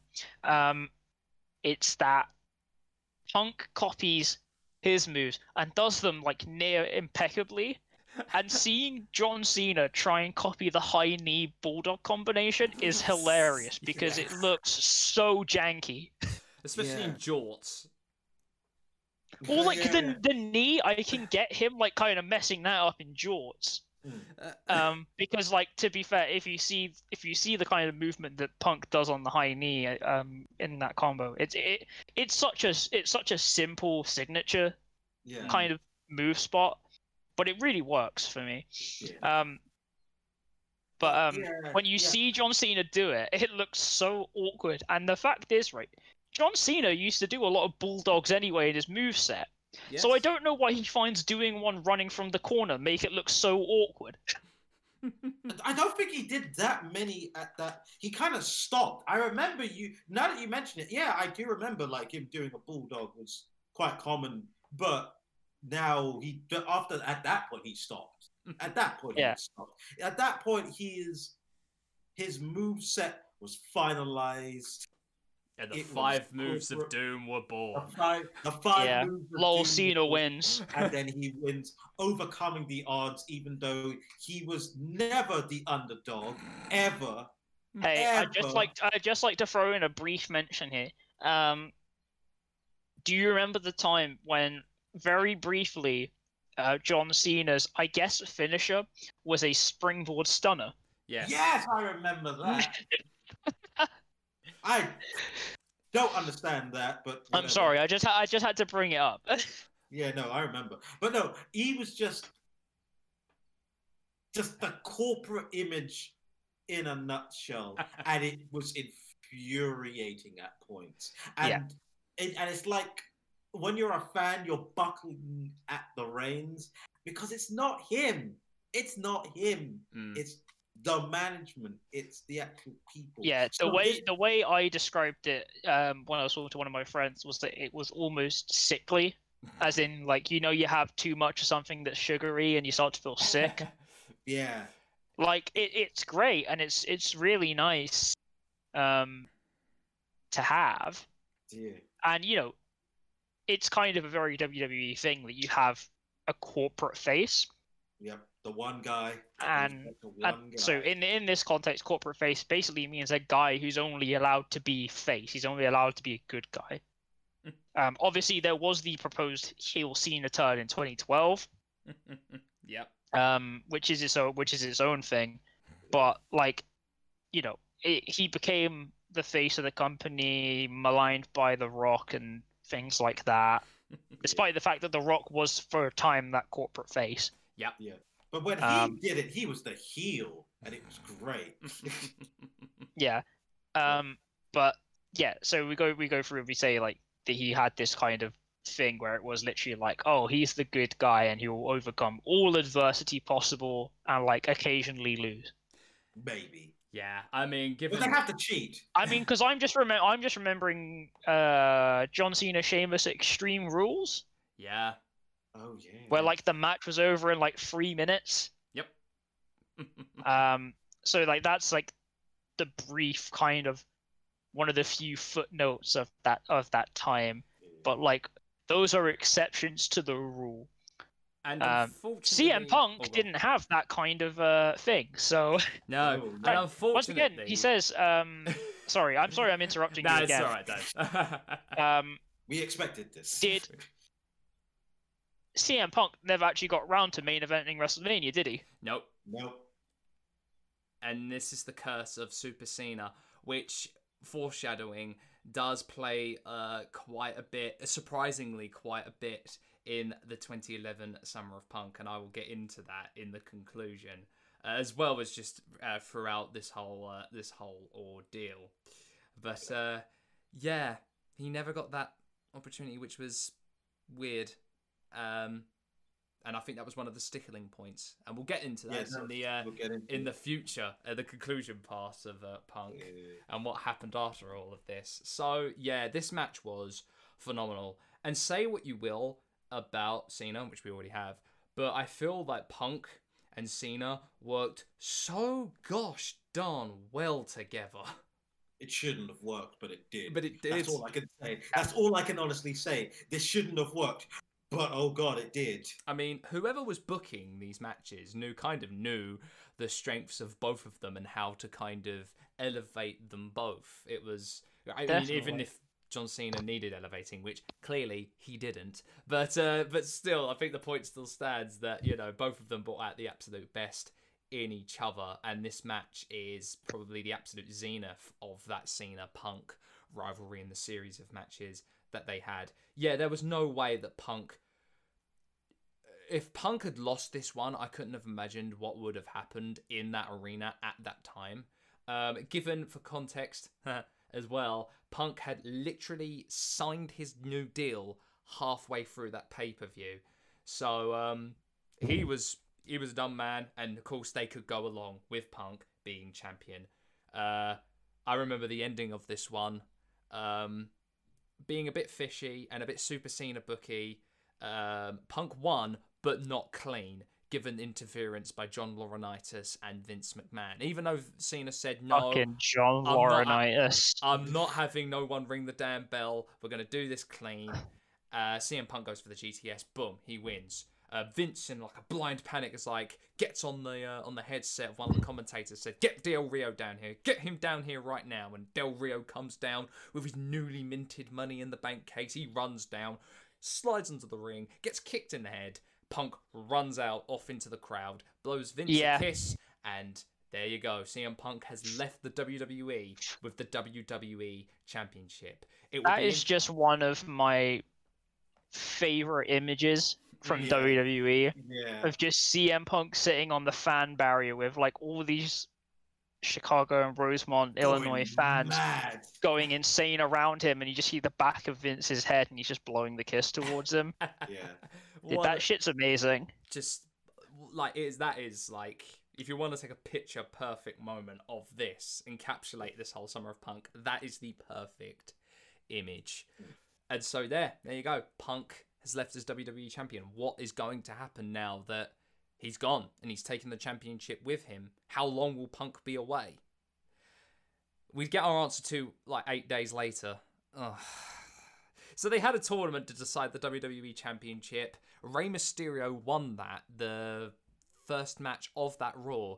John Cena, I don't know, in his infinite wisdom, decided that he deserved a title shot, and so they had one at that main event, and John Cena won. But then we hear the bars, the first few bars of Cult of Personality, and who should walk out but CM Punk? Now, this is one of the first things I have a gripe with. WWE should have kept Punk away from TV for an extended amount of time. Um, Okay. I think it really would have worked. And you know what? It would have worked if they had a working agreement with other companies to have him wrestle for them. Yeah. Because That I is- think it would have brought a lot of eyes over, oh, he's got the WWE title on him, but he's in Ring of Honor. What the hell's happening? Let's tune into Monday Night Raw. Yeah, I think like this is the one there. That is the first, and uh, that is a first mistake and quite a damning flaw. Like because it's like that's the storyline. The storyline is if he wins, he's going to wrestle with it in other companies. Mm. He's won. So why isn't he doing that? Yeah. And worse, because it's CM Punk, a man that we have seen doesn't give a fuck about what the WWE want. Mm. Exactly. Why? Why wouldn't he do that? I think the I think if I'm correct in saying this, the only thing he did outside of WWE was Hmm. invade or gate crash a WWE panel at San Diego Comic Con with a megaphone, yes. uh, Yes. asking Triple H um, about where's his WWE Championship. Uh, oh wait, I've got it on me. Um, but that was it, and I was like, really? That was the payoff. It's just um, it's like you needed you needed that bit. You needed that bit to show that this is for real. Even if it was literally one week and have him do it, I think that it would have it wouldn't have been great, but it would have at least mitigated like, no, no, we're doing this for real. Mm. Yeah, I think I think a cool spot would have been like if they had him, you know, if they had like pictures of him with um, you know, like locker room members of people in like Ring of Honor and stuff. Yeah, Yeah. Um, if anything, I feel like the uh, even though they copied it verbatim, I think TNA got it right when they made AJ champion and he left and then wrestled in a couple of promotions here and there with You the know, Yeah. what title. it's just, you know what it's just reminded me of? The invasion angle. Yeah. It's that again. It's just like Ugh. The reverse invasion angle. Yeah, it's like it's this thing, and it's a real company thing. I get it from a corporate standpoint, this is where like the corporate bit really takes over because storyline wise, that's the way to go. You've Yeah. done it. But a corporate, but if you're going from this from a corporate mindset, the idea of someone doing that is no. No. Just- yeah, I feel like we should probably also broach the point that um um and to be fair, this is somewhat speculative, but um WWE has a bit of a history of kind of uh brushing over their talent's previous wrestling time. Oh, absolutely. Yeah. It's only, Um, you know, you know how weird it is that they actually do mention it a couple of times now. yeah. I'm still not used to that. S- uh, yeah. Well, yeah, because I mean, so obviously they mentioned WCW Mm. purely because WWE own it effectively. Yeah. Um, but so we said like very briefly, uh, there's a thing on I believe it's on WWE Network where it's uh, I think I, I think I remember right, Sting, AJ Styles, and Samoa Joe talking about their time in TNA, yes. Mm. and that's the entire that's the entire central point of it. So hearing them mention it is very weird. Yeah. Um, and so I assume that probably had some part to play in it. yeah. Although, I mean, I think if you were any kind of, if you were really trying to elevate this storyline, you would just go full on and say, look, he's with us, we'll make an agreement. He does a, a couple shows with you guys, Mm. and then he comes back. Yeah. Yeah. It was a weird one, but you know, as I mean, we got what we got. We got what we got given, and so it was decided at SummerSlam 2011, John Cena versus CM Punk, the ultimate decision match to determine who is the WWE champion, with Triple H as special guest referee. And you see how he's injecting himself in there again? Oh boy, Uh, I- this one uh, doesn't end well. Uh, No, I- it I- doesn't. A point of order: we decided that we weren't going to mention Mr. Hunter. Yeah, fun fact if we're talking about the WWE and any kind of important match, I feel like that's going to be a difficult thing. yep, yep. Oh dear. So this match wasn't as good as the Money in the Bank one, but you know, for a Cena and Punk match, they know how to put on a match. It wasn't too bad. So CM Punk wins. Yes, he's declared the undisputed WWE champion until Kevin Nash comes in, jackknife power bombs him, and Alberto Del Rio runs out, cashes in his Money in the Bank briefcase, and becomes WWE champion. Now, if rumors to be correct, they were trying to get Alberto Del Rio before all of this happened. Alberto Del Rio, they were trying to get him as WWE champion because they wanted to appeal to the Mexican contingent of their fan base. So when Punk happened, it was a bit of an inconvenience because it's like, oh no, this has happened. We're still gonna make Del Rio champion though, so yay. Yeah, so this it's important to say that uh, uh, if we're talking about Del Rio here, um, this was a point in time where, I mean, I'm not going to say for no discernible reason because there was a reason, there was a clear reason behind it, which was that WWE wanted to broach the Latin market again and kind of move away from pretty much just having Rey Mysterio, yeah. um, and Was- bring was in Chavo more people and sorry, sorry, just sorry to stop you. Was Chavo gone by now? Yes. Yeah. Or if he was still there, he was only ever making appearances on like WWE superstars.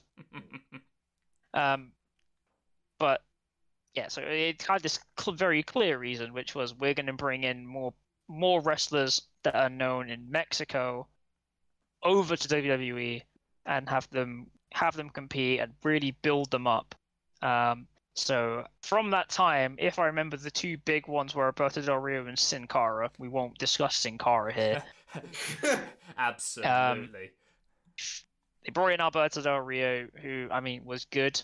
Um, hindsight probably dictates necessarily otherwise. We're not going to get into that, but it just kind of ended up with this weird point where they were like, okay, well we need we need a way for Del Rio to get the title and not kill the heat on Punk.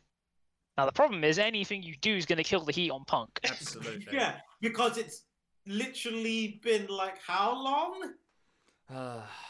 A couple of weeks. A couple of Yeah. weeks. yeah. Yeah, so anything you do is going to kill the heat on Punk. And so they ended up in this weird point. Now, here's the thing I would like to say about this storyline. Why Kevin Nash? Yeah. Uh, of all people, why Kevin Nash? this was I- I supposed to be uh, built up. He had come back the. sorry, sorry, sorry. We have to stop. We have to Oh. stop. We have to stop. Sorry. I'm gonna be back. Okay. Um, Yeah, because this builds up to uh, supposedly having Kevin Nash be a rival for CM Punk, but then he Again, tore his quad. why? I don't know. okay. Because sorry at least, that. at least they could have gotten like, I mean, okay, obviously we're around the con. uh, I believe at the context this time, it's meant to have been the time where like Shawn Michaels was never gonna come back. Yeah, right. Like, why the fuck are you gonna get Kevin Nash in there? Okie oh, doke. Oh, sorry, are we back recording now, And or on are we that still note- recording about that? We're back. We're back. Sorry about that. That's all right. And so yeah, like Kevin Nash, like why? It's like I understand from what I've heard that Kevin Nash was supposed to go up to face CM Punk at Night of Champions. The whole thing is like Triple H hired him as a hired gun, maybe. But it's like still like Why? yeah, like I know. I, am not. I, Of all the know- people. You know what? You know what? Despite knowing that, the moment you mentioned Kevin Nash, my heart sank. Despite knowing this, I'm like Kevin Nash. and and yeah, like this was in the uh, era of Shawn Michaels is retired and he's never coming back. so who can we call from Triple H's fraternity or clique to do this? Oh wait, oh no, we can't call Scott. Yeah. Kevin, it is then. Just no, it I- was weird. It was so weird, and they had some weird ass promos. Like, given Punk, he's great at what he does, um, but he did have some weird promos with Kevin Nash, and but this was all supposed to build up to him and Night of Champions, but then Nash injured himself, and thus we had got the Triple H and CM Punk show. Um, you would have thought he would have been able to get like a, a WWE Championship match at Night of Champions. Nope, it was John Cena versus Del Rio and Punk versus Triple H. Oh, I have some I have some words about this one. Right, so Triple H defeats CM Punk at Night of Champions. He was re- he was semi-retired then, comes out of semi-retirement, beats Punk, and then goes back into retirement. You know, it. I mean, that is isn't that just the most Triple H thing possible? Yeah. Arrive, Oh kill yeah, the heat on a guy, and then just be like, "Cool, I'm back off retired again. Because- See ya." because Triple H is the sort of person that believes that being in the ring with him is just as prestigious as a championship match. Ha! Go away. Um, Also, in this in this context, right?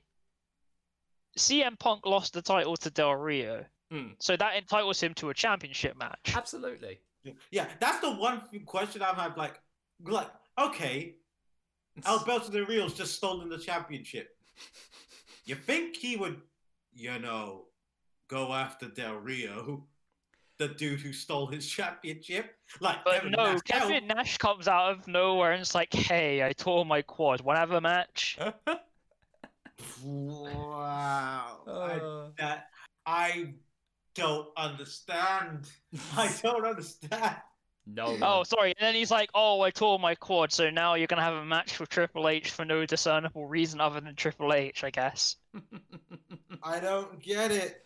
uh, what I don't get as well was that main event: John Cena versus Alberto Del Rio. John Cena's champion again. So what? What was that for? Oh yeah, it basically ruins the point of giving Del Rio the title now, doesn't it? Because Ah. you've just done that. You've given the Mexican market their moment, and you're like, okay, cool, give it back to the guy from the US now. Absolutely, freaking I- lutely. With that, I'm like, wait, how did he even get to get that? He lost John it. Cena. Yeah, but that. Oh man. Oh, Lol, Cena wins. Yay! Oh, for God's sake! Right, oh, we're gonna fast forward to Hell in a Cell and the triple threat match uh, versus Punk, Cena, and Del Rio um, for the title in Hell of a Cell. Um, lost this one. He takes the pin from Del Rio. like, I,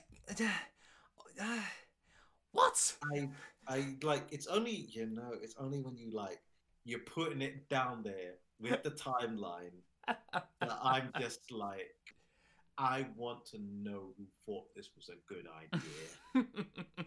It Because goes against everything I know about the basics of booking. and this is where it starts to get a little weird in this period of September to October. So, Triple H is babyface all of a sudden, and they're starting to kind of have some sort of an allegiance because The Miz and R Truth, then known as the Awesome Truth, which by the way, bloody awesome tag team name for those two, um, were doing that thing where they were just trying to beat up anyone and everyone because they were disgruntled employees that had finally had enough. I'm sorry. I'm had- sorry. I, I'm sorry. I'm sorry. I'm sorry. I just have to. I have to say this. I have to say this. I have to say this really quickly. I like R Truth as a performer, as a character.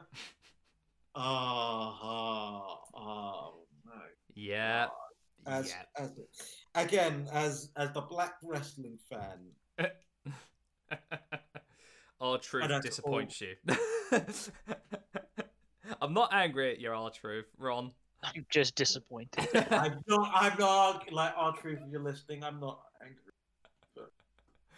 I'll move move on. Otherwise, I'm just gonna. So yeah, this sets up a, a, a tag team match at Vengeance: The Awesome Truth versus CM Punk and Triple H.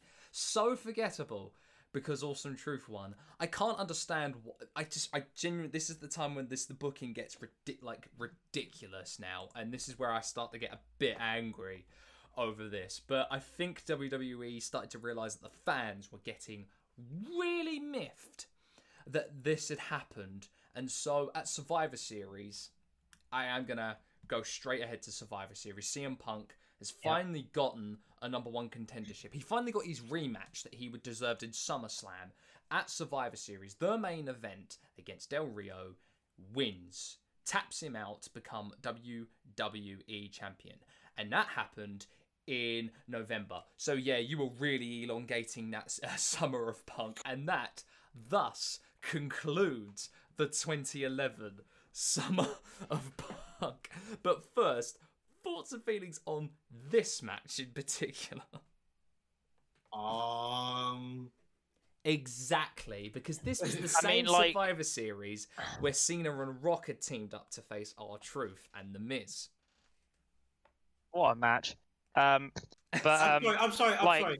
Like, I'm sorry. Repeat that title card again for me. Yeah. Because my brain kind of stopped. At, like, that's not a real match. It's not a real match. Why are you lying to me? Miz and R Truth versus John Cena and The Rock. yes, that was real. That's tapping random on WWE 2K. Mm-hmm. Yeah, here's here's the only thing I can really say about this match, which is basically what you had is you had all this time in the middle between like Punk getting the title to Punk winning back the title that literally didn't need to happen.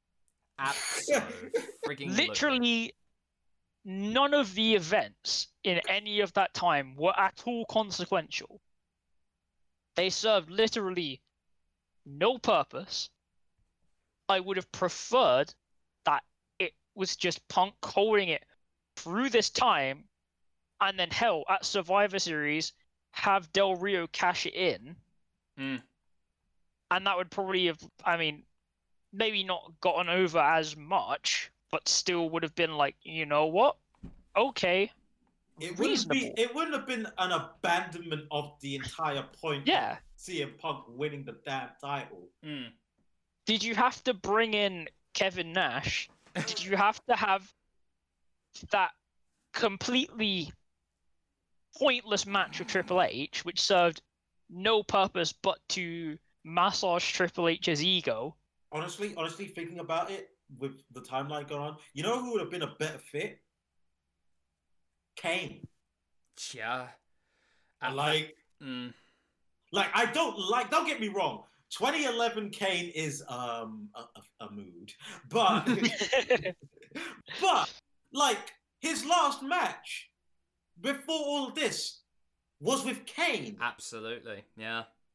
Like And Kane, it's not like it's a thing Kane wouldn't do. Kane is, I mean, through bad booking, a lot of things, but he's like that kind of guy. That makes sense. It pisses would've, everyone like- off, but it makes sense. I, I mean, like you could have just brought in any kind of enforcer type character. I literally would have preferred if they used the Big Show. Whoa, that's that's wow, man. Yeah. Like, Hold on, now hold on. no, Let's no, not say, I'm, let's look, not say I'm something gonna, gonna I'm gonna say this right because yes, the Big Show is the Big Show. I know that he is checkered. But A, he doesn't have Kevin Nash's quad muscles, and B, he was still, I believe, he was with the company at that time yes. and still actively performing. So if you're gonna have someone as an enforcer, it kind of makes sense because he has also played that role before. Mm. Would it have been good? Probably not. but it would have made, at least to me, more sense.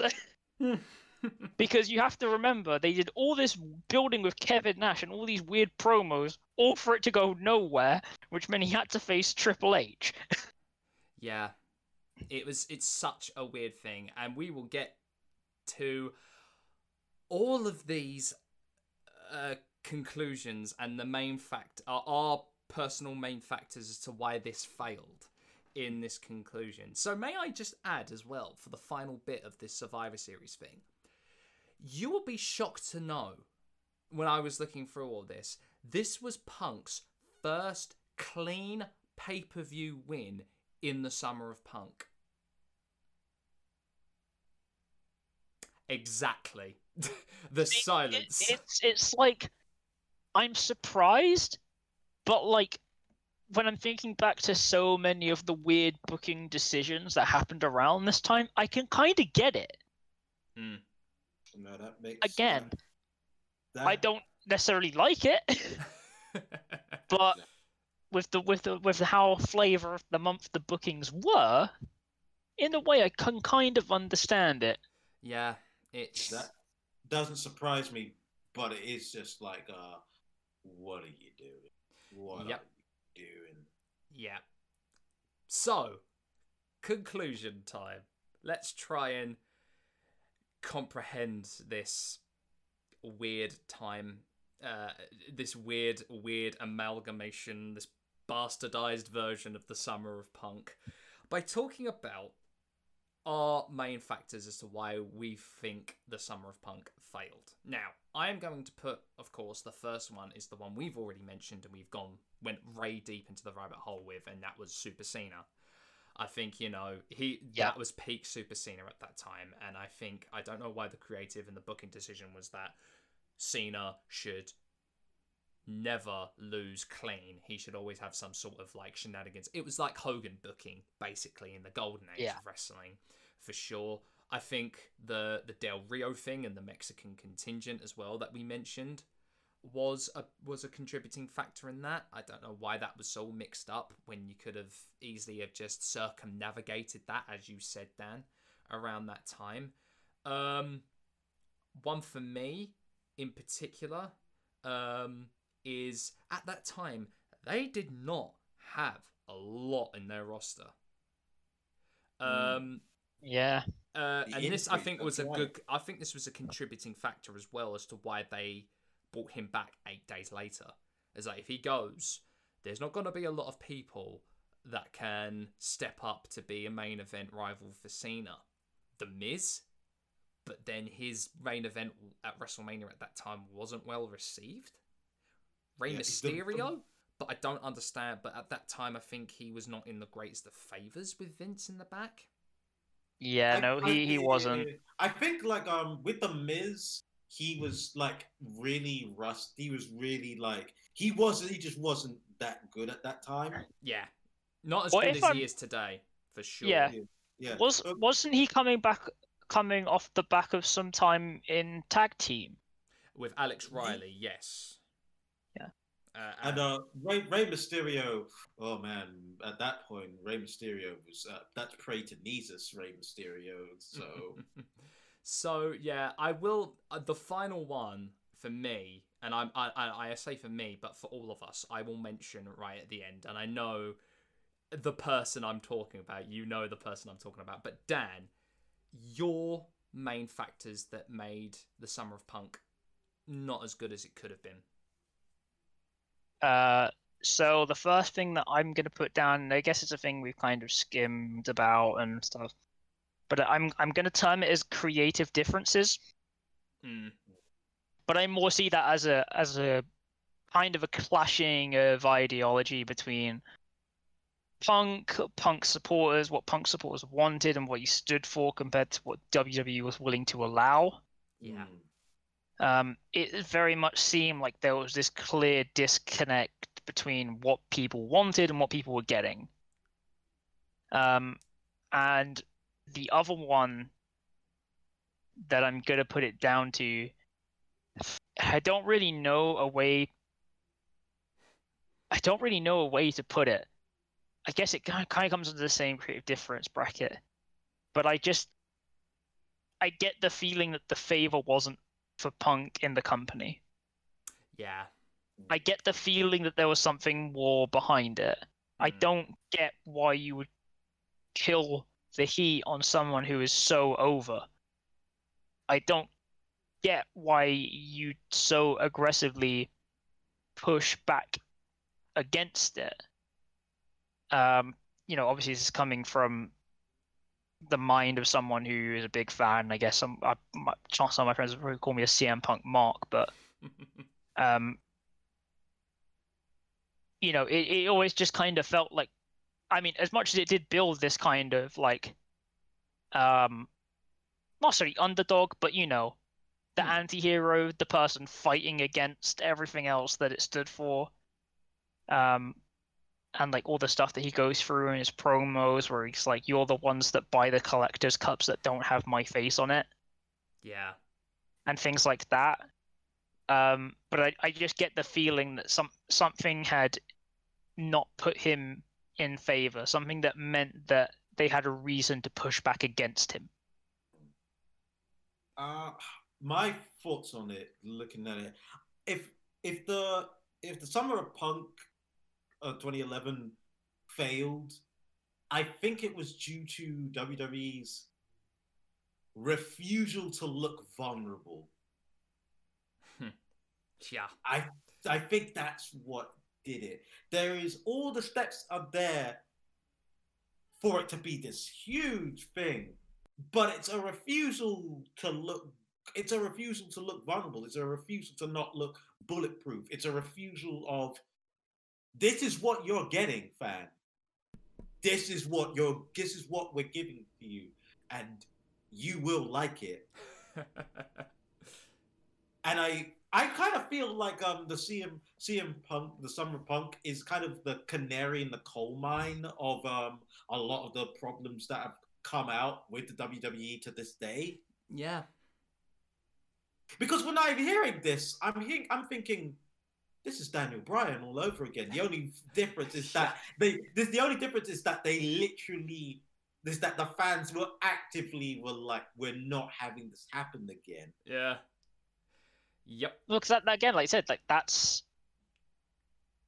that's the thing. You know, Yeah. Daniel Bryan is actually a pretty good parallel. Absolutely. Absolutely. And a lot of that does, and I think a lot of that, both of them intertwine kind of really quite well, um, especially Yeah. given uh, Punk's departure from the company, which we'll get to in a second. But yeah, the final one that I think we can all agree on, the final factor that caused this one to not be as good as it could have been was Triple H. Not just Triple H, but Triple H being a face in this situation, which I just think was the absolute wrong way to have gone about this. Given that Triple H was semi retired, he was now part of the board. Um, and this was a guy that you know was the was the company man. He's going up against a guy who is anti-establishment and wants to change the company. Why was Triple H being a face at this time when he could have been the most evil heel possible, going up against Punk? Uh, yeah, Okay. I, yeah, that's something I want to. I want to know who thought who thought that we were going to side with the corporation. Uh, Okay, here's what I'm gonna say, and this is just m- me brainstorming here. But do you remember how we said about that perception of what the company is? yes. I get this weird sense that because Punk was being so vocally anti corporation, that Triple H saw himself as the good guy by being the corporation. Hmm. Yeah. So the fans were on the side of Punk, pushing against WWE effectively by supporting him. Yeah. Mm. But Triple H was representing the company, and I think in a weird way, Triple H saw himself as the good guy because he represented what WWE stood for and stood for like you know he saw himself as this kind of beacon paragon of wrestling but that actually people were with CM Punk because he was against that idea Mm. and I get the feeling there was maybe some kind of misunderstanding by creative in who was actually supporting what. I also get the the feeling um, after you had, um, if you've ever listened to his now infamous um, Art of Wrestling podcast, when he talked about his departure and everything that had happened during this time when he re- had re-signed, you get the feeling that with all of the momentum and uh, this newfound in mainstream attention the company was having all on him, that Triple H was almost jealous of Punk's att- of the attention Punk was getting, and was I can easily to, buy that. to quell to quell and fan the flames of that somewhat. So he inserted himself into this storyline. See, that goes with that. See, we're getting with that. We get into um, a bit of like that. Seems like we're getting into the wild, wild, wild speculation. Yeah, But I wouldn't be lying if I didn't. kind of, Yeah. I'd be lying to you guys. Yeah, I I, if I didn't wouldn't be that. I wouldn't be surprised if backstage politicking had a role to play in this, um, and just generally had a had an impact on how things were actually just being operated. mm. Um, again, it's sad that it will continue to happen and does happen like it does. yeah. But you know, I guess I want to say that's that's the way of the business, but I don't necessarily like that. Yeah. I say to get a really good comprehensive look at, at the summer of punk um, and why it was a bit of a failure to the eyes of a lot of wrestling fans. There is a really good thread on uh, Reddit uh, by the user SammyG32 on Squared Circle where he kind of lists down all the facts and his or their speculation and um, theories as to why the summer of punk failed. So, what happened to Punk after this time? He went on to have one of the longest WWE Championship reigns of the modern era at 434 days, losing it to Dwayne The Rock Johnson at Royal Rumble. Um, and not ever getting a rematch. Actually, no, he did get a rematch, as a matter of fact, because that's when the Shield interfered, and then. Oh no, that was Royal Rumble, actually. No, he didn't get a rematch. They didn't. Because then he went on to face The Undertaker at WrestleMania. Um, and then, of course, Dwayne and Cena fought again, the second in a lifetime match um, for the WWE Championship. Punk then ended up leaving uh, for a little bit, came back and had rivalries with Chris Jericho, Brock Lesnar, Daniel Bryan, which inevitably ended up with him in a little tag team at time or uh, up to facing the Wyatt family up until the Royal Rumble 2014, uh, Punk's one of Punk's last appearances, and then he was gone, and suddenly disappeared. And then the news was mainstream news was then back on all of it that CM Punk had indeed walked out of WWE, and well, I guess you could say the rest is history. Um, anyone who's a wrestling fan, even to a casual point, kind of knows the story of Punk's exit from WWE. So it's a bit of a sad note, in a sense, to end on. Mm. You know, Now it's it's funny. become a chant that everyone does at every single event when they don't like what they're seeing. Yep. Yeah, that's true. I mean, that's one way to. That's one thing. And you know what's funny? Um, I like I, I said at the beginning of this, like, oh, this is gonna be one where I'm not gonna have much to say. I was incorrect. A- Apparently, I had plenty. I had plenty to say. I don't know how to feel about that. oh man, you know it shows you you're more than just a casual, Riordan. I know. and, like, it took- you know what? I think like going through this, it actually kind of like it's funny doing this with you guys. Is that it actually unlocks like deep recessed memories of me of me going, hang on a minute, no, I did actually slightly keep up with this, not on like a real detail kind of thing, but enough to be disappointed. However, I will say, um, he had one of the best streak matches with the Undertaker. I would say Absolutely. one of yeah, one of the Mhm, ones definitely. Where, one of the ones where I'm like, okay, if he beats the Undertaker, then I would be perfectly okay with it. Like he Mhm. earned it. Uh, Um, so it's, that was um, uh, that was a journey and a half, wasn't it? that's yeah. probably one of probably our longest to date. yeah, most likely. It'll be fun for me to edit this one. Oh, I know it will. I'll just get angry all over again. No, but um, yeah, that is. I guess that's a good way to end it on this one. Um, again, as ever, gents, it has been something.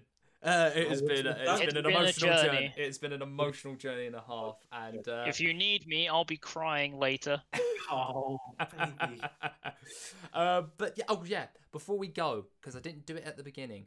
Uh, yes, we are on SoundCloud. We're giving to this to you free of charge, and we are also on Twitter at Sweet Chin Wag. Now, before we head Hello. off, we are going to uh, give you next week's episode, or uh, tease you with next week's episode because this one is one I myself have been really excited for. We are going to be talking about our three favorite dudes in WWE at the moment, as this episode, episode five, is called "The Unexpected Genius of the New Day." Oh, the power It's of a new day. Yes, it is. The power of positivity. That's going to be a positive episode, maybe, sort of, kind of, probably not really. But Right. hey, we'll try our best. Pancake power. Hopefully, for the love of God, wrestling dudes, just be positive for one week, please. Yeah, please, please. Yeah, can, I know. Can, can, can the world not be crap for five minutes? Um, I will quickly um say I know that um I've said it during the opening, uh, series opening, but I do want to say it in a happy note. Happy Pride to everyone listening. Uh, this is my first Pride as an openly bisexual man, so this is a like what a, what a year, what a year to be openly Yep. but, but but hey, we we play the hands we're dealt. Um, so to all of you out there on that beautiful rainbow, I love you. I accept you. Have fun. Be gay. Do crimes. Watch wrestling. Maybe not the do crimes bit. Actually, no, we can't because we're a pokey po- podcast. We want to kind of get. Actually, I know. Screw it. Go it. I, Screw I it. said what I said. I approve I- this message. Go Screw out, it. go out and graffiti at Sweet Chinwag on like a wall somewhere, and, we'll, and like tweet it at us if someone wants to do it. With a little But PS saying. from uh, everyone, every yeah, with a little PS saying Riordan told me to do it. Yeah. Graffiti your belt saying at sweet chin wag. if you want to contact us beforehand and ask how to spell Riordan's name, then don't worry, I got you. Ah, you bastards. I tell you what, I will leave this to you, Dan, as you were just about to do it. I'll leave it to you, mate, You'll leave it to me. to to do, to, to, to send us off. Okay. Um, the bit I just wanted to tack on to the end is say that uh, everyone at this podcast will he- be here and say, everyone listening, no matter how you choose to go about your life, um, no matter what line of belief or what race or what sexuality you are, we all here believe that you are valid and that you- should go around being you completely unabashedly and just be you for who you are.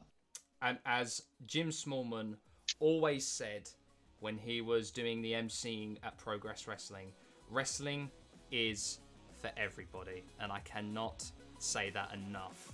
no matter who you are, where you come from, what you do, wrestling is for everyone.